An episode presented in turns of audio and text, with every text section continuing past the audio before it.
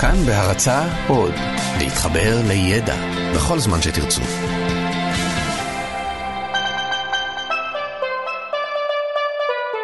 לא סופי, עם דוקטור אושי שהם קראוס ויובל מלכי.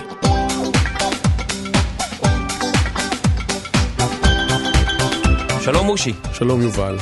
אושי, תשמע, בשנת אלפיים ושש, לפני עשר שנים וקצת יותר, יצא לאור ספר שעשה הרבה רעש בזמנו, והוא נקרא "יש אלוהים?" עם סימן שאלה. את הספר כתב ביולוג בריטי בשם ריצ'רד דוקינס, שטען שהדת היא למעשה הזיה. ובספר הוא ממש מסביר למה אין להאמין שיש אלוהים בשמיים, ממש מנסה בצורה מדעית להסביר את הסיפור הזה, הוא לא הראשון בטוח. הוא מצטט את רוברט פירסיג שאמר פעם שבן אדם אחד סובל מהזיה, אז קוראים לזה אי שפיות. שהרבה אנשים סובלים מהזיה, קוראים לזה דת. ויש לו עוד ציטוט מאוד יפה בהקדמה של הספר, מחבר טוב שלו, מדגלס אדמס, מהספר מדריך הטרמפיסט לגלקסיה, שכותב, האם לא די בכך שנראה כי גן פרחים הוא יפה, מבלי שנצטרך להאמין שיש גם פיות בתוכו?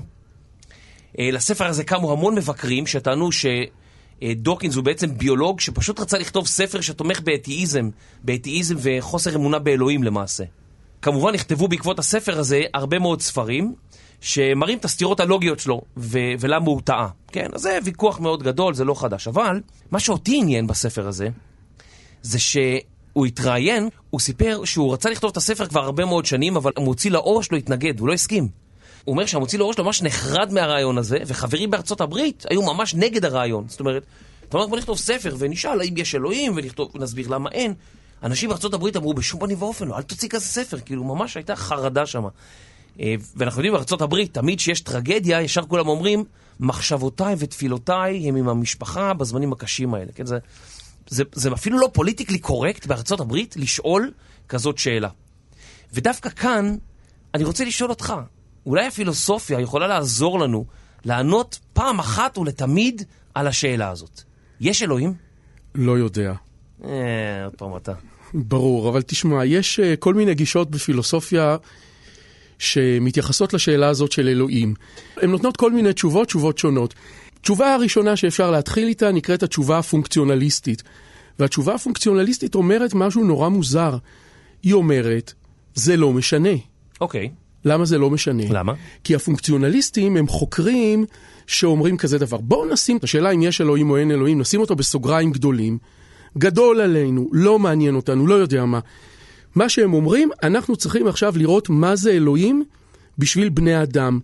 איך אלוהים מתפקד, how it functions, המושג הזה, הרגש הזה בעולם של בני אדם. זאת אומרת מה, לבחון מה זה אלוהים בכלל? מה זה אלוהים בשבילך, okay. לא מה זה אלוהים כשלעצמו. בשבילי או בשבילנו? אתה יכול לעשות את זה ברמה פסיכולוגית, ואתה יכול לעשות את זה ברמה תרבותית. למשל, יש פסיכולוג שקוראים לו דונלד ויניקוט, שמדבר על uh, סמיכי. אתה יודע מה זה סמיכי? הסמיכה שילדים סמיכי, או דובי, נאחזים בה. כן, כן, בדיוק. קוראים לזה אובייקט מעבר, וזה איזשהו אובייקט שאמור uh, לעזור לתינוק להתמודד עם זה שאמא הולכת בלילה, והיא כאילו משאירה אצלו איזשהו חפץ שזה מייצג אותה או מסמל אותה, ועד הבוקר כשאימא שוב תבוא, הוא כאילו מחזיק את הנציג של אימא. ואפשר למשל להסתכל במבט פונקציונליסטי על העניין של אלוהים ולהגיד, רגע, יכול להיות למשל שאלוהים מבחינה פסיכולוגית, בפסיכולוגיה של התרבות האנושית, לא רק של כל אחד, אולי סוג של סמיכי. מה הכוונה? אתה פוקח את העיניים ואתה מבין, אני לבד, וואו, אני, אני לבד. בדיוק, מה הולך כאן? מה זה הדבר הזה שנקרא חיים? איזה מין דבר זה? מה זה פה? כן, זה מפחיד. ו- תאום. בש- זה מפחיד ותאום, ואז יש לך משהו להיאחז בו. להיאחז בו, שאתה הולך מההתחלה ועד הסוף, ואתה מחזיק אותו. עכשיו, אני לא יודע עד כמה ההסבר הזה שאני נותן הוא באמת הסבר אה, עמוק או שווה, אבל לפחות הוא טוב בלהדגים מה זה הסבר פונקציונליסטי. מה זה אלוהים, לא באמת אם יש אלוהים או אין אלוהים, מה זה אלוהים בשבילך? זה ההסבר הפונקציונליסטי. אבל יש בכלל כל מיני התייחסויות שונות ומשונות בפילוסופיה. יש ניסיונות להוכיח את הקיום של אלוהים, ויש תפיסות שאומרות שבכלל אי אפשר לדעת. אז אולי נתחיל בלהוכיח? אתה רוצה שהפילוסופיה תעזור לנו להוכיח אם יש או אין אלוהים? כן, פילוסופים התעסקו בזה לא מעט, וניסו להוכיח את ה... טענה שיש אלוהים, אז בואו נתחיל באיזושהי הוכחה, אולי לא ממש הוכחה, אלא איזשהו משל, ואתה תגיד לי אחר כך אם זה משכנע או לא משכנע. זה נקרא הוכחה מהסדר. אוקיי. Okay.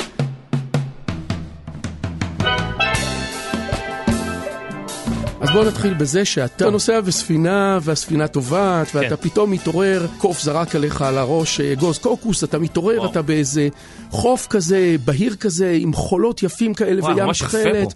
מדהים, מדהים, מדהים, ואתה לא יודע עכשיו, הספינה שלך נטרפה, כמו בכל הרובינזונים האלה. אני באי בודד, ממש באי בודד. זה מה שאתה עוד לא יודע. אתה רוצה לדעת אם אתה באי בודד, אתה מתחיל ללכת להסתובב.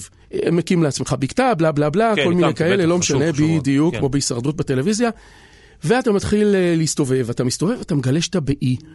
מסתובב עוד ועוד ועוד, ואין אנשים, אבל יש הר כזה. יש הר, ואתה עולה להר עוד יום ועוד יום, עד שאתה מגיע לשפיץ, איך אומרים שפיץ של ההר? לפסגה של ההר. פסגת ההר. ואין אף אחד. אבל כשאתה עומד על הפסגה, כן. אתה רואה משהו שמדהים אותך, על החופים באורך של קילומטרים, אתה נזכר, וואי, היו המוני סלעים, סלעים ענקיים כאלה, שבגודל שני מטר, ברוחב שני מטר. שהייתי למטה. כן, אבל הם סתם נראו לך זרוקים, ועכשיו okay. כשאתה מסתכל למעלה, אתה מסתכל מלמעלה, מגובה אדיר, ואתה רואה בעצם פרוס על כל החוף, כתוב באבנים, מנוחה לבקוביץ', אוהבת את ירוחה מנדלבסקי, והם מימשו את אהבתם. וואו. עכשיו, זה לא סתם כתוב, זה אפילו מנוקד, ניקוד טבריאני. די, שת... די. חטף פתח, זה חטף פתח, דגש זה דגש, והכל בסלעים.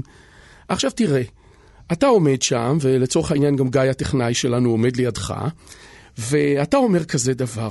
אתה מסתכל על זה, ואז אתה אומר, וואו, תנאי הסביבה, השמש והעננים והגשם והאבק והרוח, במשך מיליוני שנים גלגלו את האבנים האלה ממקום למקום בצורה אקראית לגמרי, והנה נוצרה בצורה אקראית הכתובת הזאת ששכחתי מה היא אומרת, שכחתי את השמות. מנוחה לבקוביץ', אוהבת את ירחמיאל מנדלביץ', כן, קלוצברג השני. בדיוק, עם הניקוד.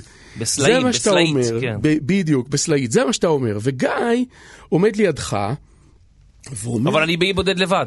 כן, אז זה קצת שינינו. הבנתי, טוב הסיפור, עזוב אותך בעובדות. לצורך העניין, אתה וגיא נסע כבדל אחד. פתאום גיא מופיע במצנח. בדיוק. גיא צנח, ואז גיא מסתכל ואומר, לא סביר מה שיובל אומר. הוא אומר, יכול להיות שיובל צודק, יכול להיות שאחד חלקי מיליארדית במיליארדית במיליארדית, באמת זה אקראי. אבל הוא אומר, מה, זה ממש כתוב כאן, בעברית, עם ניקוד. ואז הוא אומר, איפה שיש סדר, שיש שיטה, שיש למשל כתב, עם ניקוד, כלומר, יש חוקים של שיטה מסוימת, לא משנה מה היא עושה, הגיוני מאוד להניח שהיה מישהו, שהיה לו את הידע לייצר את הדבר הזה, וגם את הכוח. ואז הוא אומר, יותר סביר, למרות שאולי יובל צודק, הרבה יותר סביר שהיה כאן מישהו עם טרקטור, שהכיר את מנוחה ואת אה, לא משנה מה. והוא היה לו המון זמן פנוי, אז הוא כתב מנוחה וירוחם על החוף. תראה, עד כאן לא הייתה לנו הוכחה. בעצם היה לנו משל. היה לנו עד עכשיו משל שהמסקנה שלו, שכשיש משהו מסודר ומאורגן ושיטתי, כנראה שמישהו עם שכל שמכיר את השיטה עשה את זה. עכשיו מגיעים לנמשל של ההוכחה הזאת שנקראת ההוכחה מהסדר. אוקיי, מה זה אומר? זה אומר כזה דבר, תסתכל עכשיו על העולם שלנו. מסתכל. אתה רואה את הכוכבים זזים במסלולים שלהם, אתה רואה שלתרנגולת מהביצה בוקע אפרוח ולא בוקע אריה. כן. אתה רואה איך הכל מתקתק לפי חוקי פיזיקה וביולוגיה וכימיה. וגם מה שאנחנו לא רואים, מערכות שלמות בגוף שלנו צריכות לתפקד מאות מערכות בשביל שאנחנו נוכל לשבת פה ולדבר. בדיוק. ואז אומרים בעלי ההוכחה הזאת את הדבר הבא. אפשר להגיד מה שיובל מלכי אמר על ההר, שזה מיליארדי שנה של תנאי סביבה ואבולוציה, בלה בלה בלה. וככה נוצר כל הטבע. וקשה לנו להבין את זה אולי כן. שכלית. אבל כמו שאז בהוכחה הקודמת זה לא נראה לנו הגיוני, הרבה יותר נרא... נראתה לנו הגרסה של גיא שאמר איפה שיש סדר, מישהו עם שכל שמכיר את החוקים בנה את הכל. כן, יש יד מכוונת. ולמישהו הזה קוראים אלוהים. עכשיו בפילוסופיה של המדע אלוהים זה לא אלו, זה לא איזה מגה דרדסבא שיושב על העננים עם זקן לבן ואומר לבני ישראל מה לעשות. אוקיי. אני לא מתכוון לזלזל, אבל לפחות בהקשר הזה של... אבל זה בדרך כלל מה שילדים חושבים, שהם חושבים על אלוהים, זה מה שהם יודעים לדמיין. בדיוק, וכאן אנחנו מדברים על משהו מופשט, לא ברור באמת מה האיכויות שלו, מה היכולות שלו, מה זה, אבל... שיש משהו עם שכל אולי אינסופי שתכנן את הדברים האלה. עכשיו שאלה אם ההוכחה הזאת משכנעת או לא.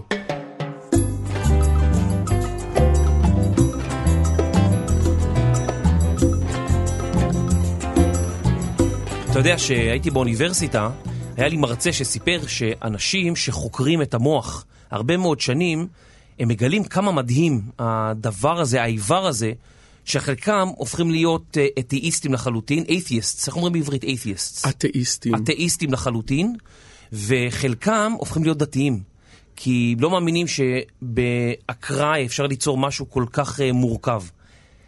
אז באמת, כמו הסיפור הזה של המוח, אני מרגיש שזה לא מספיק לי, הדוגמה שנתת. אני חושב ש... אתה יודע, אתה יודע איפה המקום דרך אגב שאפשר למצוא הכי הרבה אנשים שמאמינים באלוהים? איפה? במגרש כדורגל.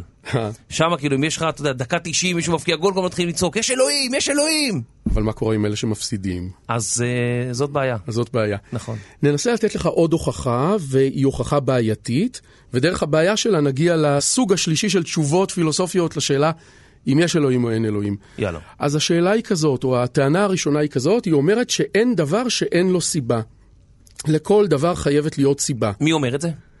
אה, וואי, מלא פילוסופים מתחילים את זה אוקיי, ככה. כל לא דבר לזה. יש לו סיבה. כן, אני מנסה להגיד, להבחין בין החוסר יכולת שלנו להכיר את כל הסיבות, לבין העובדה שאנחנו לא יכולים לקלוט שום דבר שקורה בלי סיבה. אוקיי, נגיד שעכשיו אני יושב באולפן ומנדנד ככה את הידיים אה, בצורה מוזרה. כן. עכשיו אתה לא שואל... יש להגיד שאתה באמת עושה את זה. נכון. עכשיו, אם יש דברים שאין להם סיבה, אתה לא תשאל אותי למה אני עושה. תשאל אותי למה אתה מנענע את ה... למה אתה מנענע את הידיים כך? אה, זאת אומרת שאנחנו... אין, כן, רגע הבנתי, שנייה, הבנתי אין סיבה. מה זה, זה? דברים קורים סתם בלי סיבה. זה לא נתפס לנו שדברים קורים בלי סיבה. נכון. תמיד אנחנו מניחים שלכל דבר יש סיבה. אנחנו מחפשים את הסיבה. מחפשים, לא תמיד מוצאים. למשל, למחלת הבורקיצ'יפוקוס. ברור שיש לה סיבה וגורמים מסוימים. ברור. עכשיו, אנחנו לא יודעים מה הם, אבל אנחנו לא מניחים שהיא קופצת out of the blue. אפילו לקפוץ out of the blue זה סוג של סיבה. בקיצור, המשפט הראשון אומר, לכל דבר חייבת להיות סיבה. אלא אם אתה זוהר ארגוב, ושר על, יש דברים נסתרים, לא נבין, לא נדע. נעשה גם דברים שנראים בלי סיבה. זאת אומרת, הוא אומר לאנשים, עצרו עם הקרוסלת מוח הזאת שמסתובבת כל הזמן. יש גם דברים, לא, לא לכל דבר חייבים למצוא אה, סיבה. לא חייבים למצוא, אבל אנחנו לא יכולים לחשוב שאין. אנחנו לא יכולים לקלוט עולם שאין בו סיבה, אבל בוא נניח שזה, שאני צודק. כן, אה, אתה צודק. אני צודק, בדיוק. אז השורה הראשונה והוכחה זה לכל דבר חייבת להיות סיבה. שורה שנייה אומרת, גם היקום הוא דבר. אוקיי. לכן חייבת להיות לו סיבה. כן, כאילו... והסיבה זה אלוהים. אה, זאת אומרת שאם היקום קיים, מישהו המציא אותו, או מישהו בנה או ברא אותו, או הוא נוצר, אבל אם הוא נוצר ואם הוא קיים, חייבת להיות סיבה מאחורי זה שהוא נוצר. בדיוק, אז למה זה דפוק? כי בעצם גם יש אלוהים. אז אולי יצרו את אלוהים, או מישהו יצר את אלוהים, וגם הייתה סיבה. ומי שיצר את אלוהים...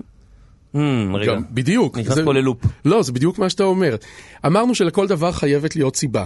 אז לעולם חייבת להיות סיבה, וזה כן. אלוהים. אבל התחלנו בזה שלכל דבר חייבת להיות סיבה. נכון. אז נגיד שאת אלוהים יצר אלוה אבא. אבל גם לאלוה אבא היא חייבת להיות סיבה, אז יצר אותו אלוה סבא. כן, אלוהים, ו... למה סבתא? אלוה אלו סבתא. תן קצת... ואת אלוה סבתא יצר כוח מטאפיזי קוסמולוגי שקוראים לו כוח מטילדה. ואת מטילדה מנוחה, וכו' וכו'. ואותה יצר חייזר בשם בובספוג. בדיוק.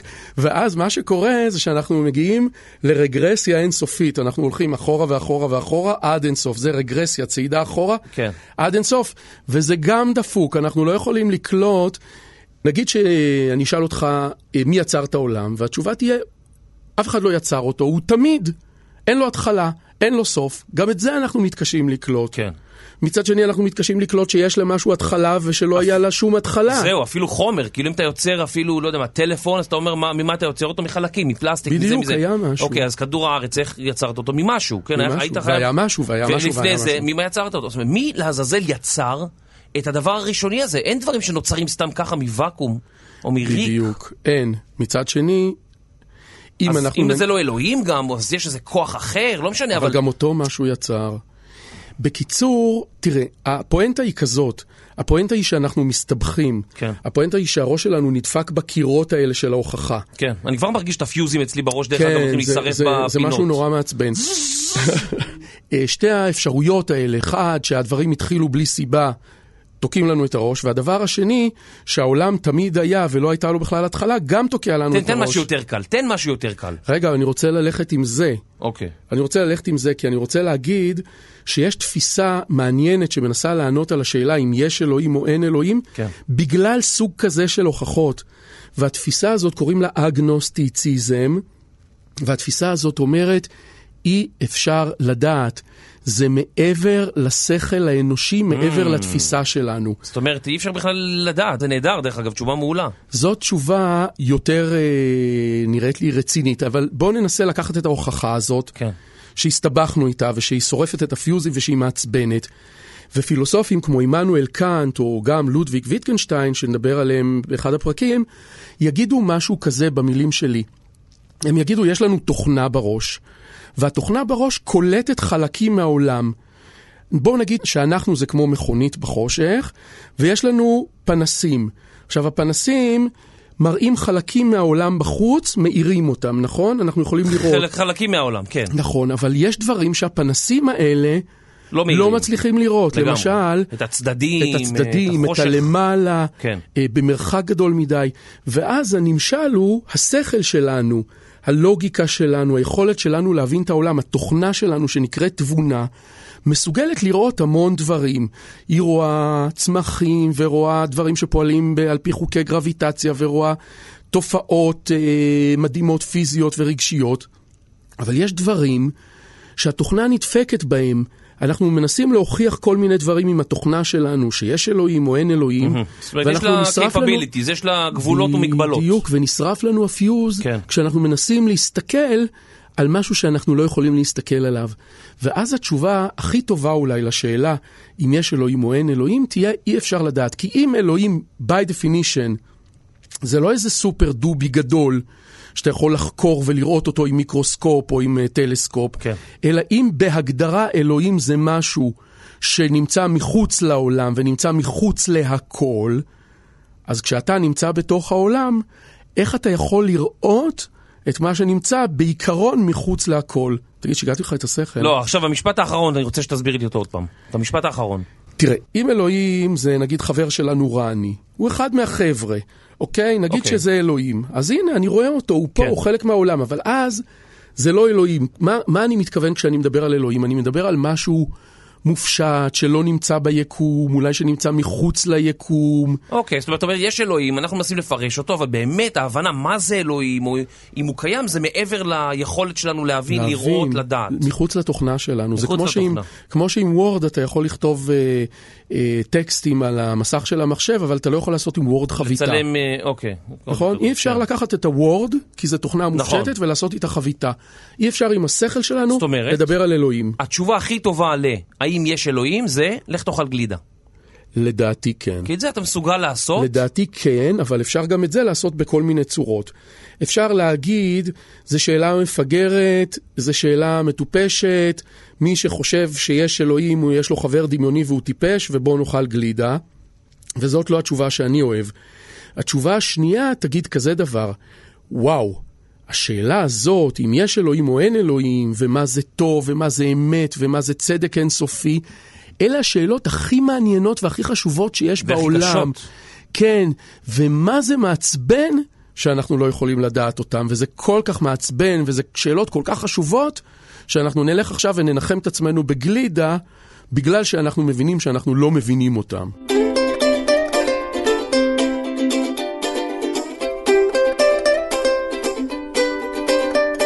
הספר הזה שדיברתי עליו משנת אלפיים ושש, זה לא הפעם ראשונה שמישהו שואל אם יש אלוהים או אין, או...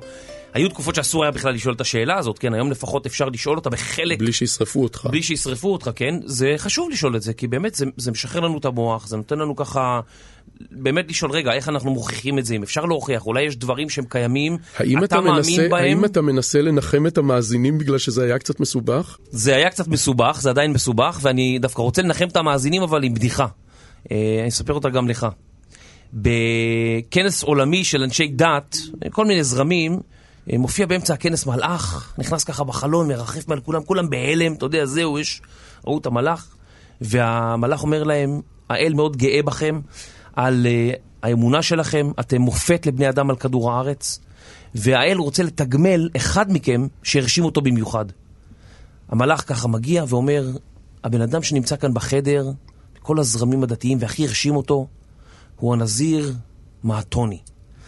ונזיר קטן, קרח כזה, מסתכל ככה, פתאום קראו את השם שלו, והוא עולה נרגש מאוד לבמה, והמלאך מסביר לו מול כל האנשים שנותנו לו אפשרות לבחור בין להיות האיש הכי עשיר בעולם, האיש הכי יפה בעולם, או האיש הנבון ביותר בעולם. והנזיר מחייך ואומר, אני בוחר בפרס התבונה האינסופית. המלאך לוקח את השרביט שלו, מניף אותו, פאף, השן מכסה את כל הבמה, לא רואים כלום, ולפתע מהשן הזה רואים את הנזיר יושב בפוזה כזאת של מדיטציה, בחשיבה עמוקה כזאת, אתה יודע, שקוע במחשבות, והמלאך אומר לנזיר, רוצה לומר משהו לנוכחים? והנזיר ככה מערער, מערער, ואחרי כמה רגעים הוא קם, מסתכל על כל האנשים שבחדר ואומר, הייתי צריך לקחת את הכסף. זהו, עד כאן עוד פרק בתוכנית לא סופי. אושי, תודה רבה. תודה יובל. ואנחנו נשוב ונתראה בפרק הבא. להתראות. להתראות.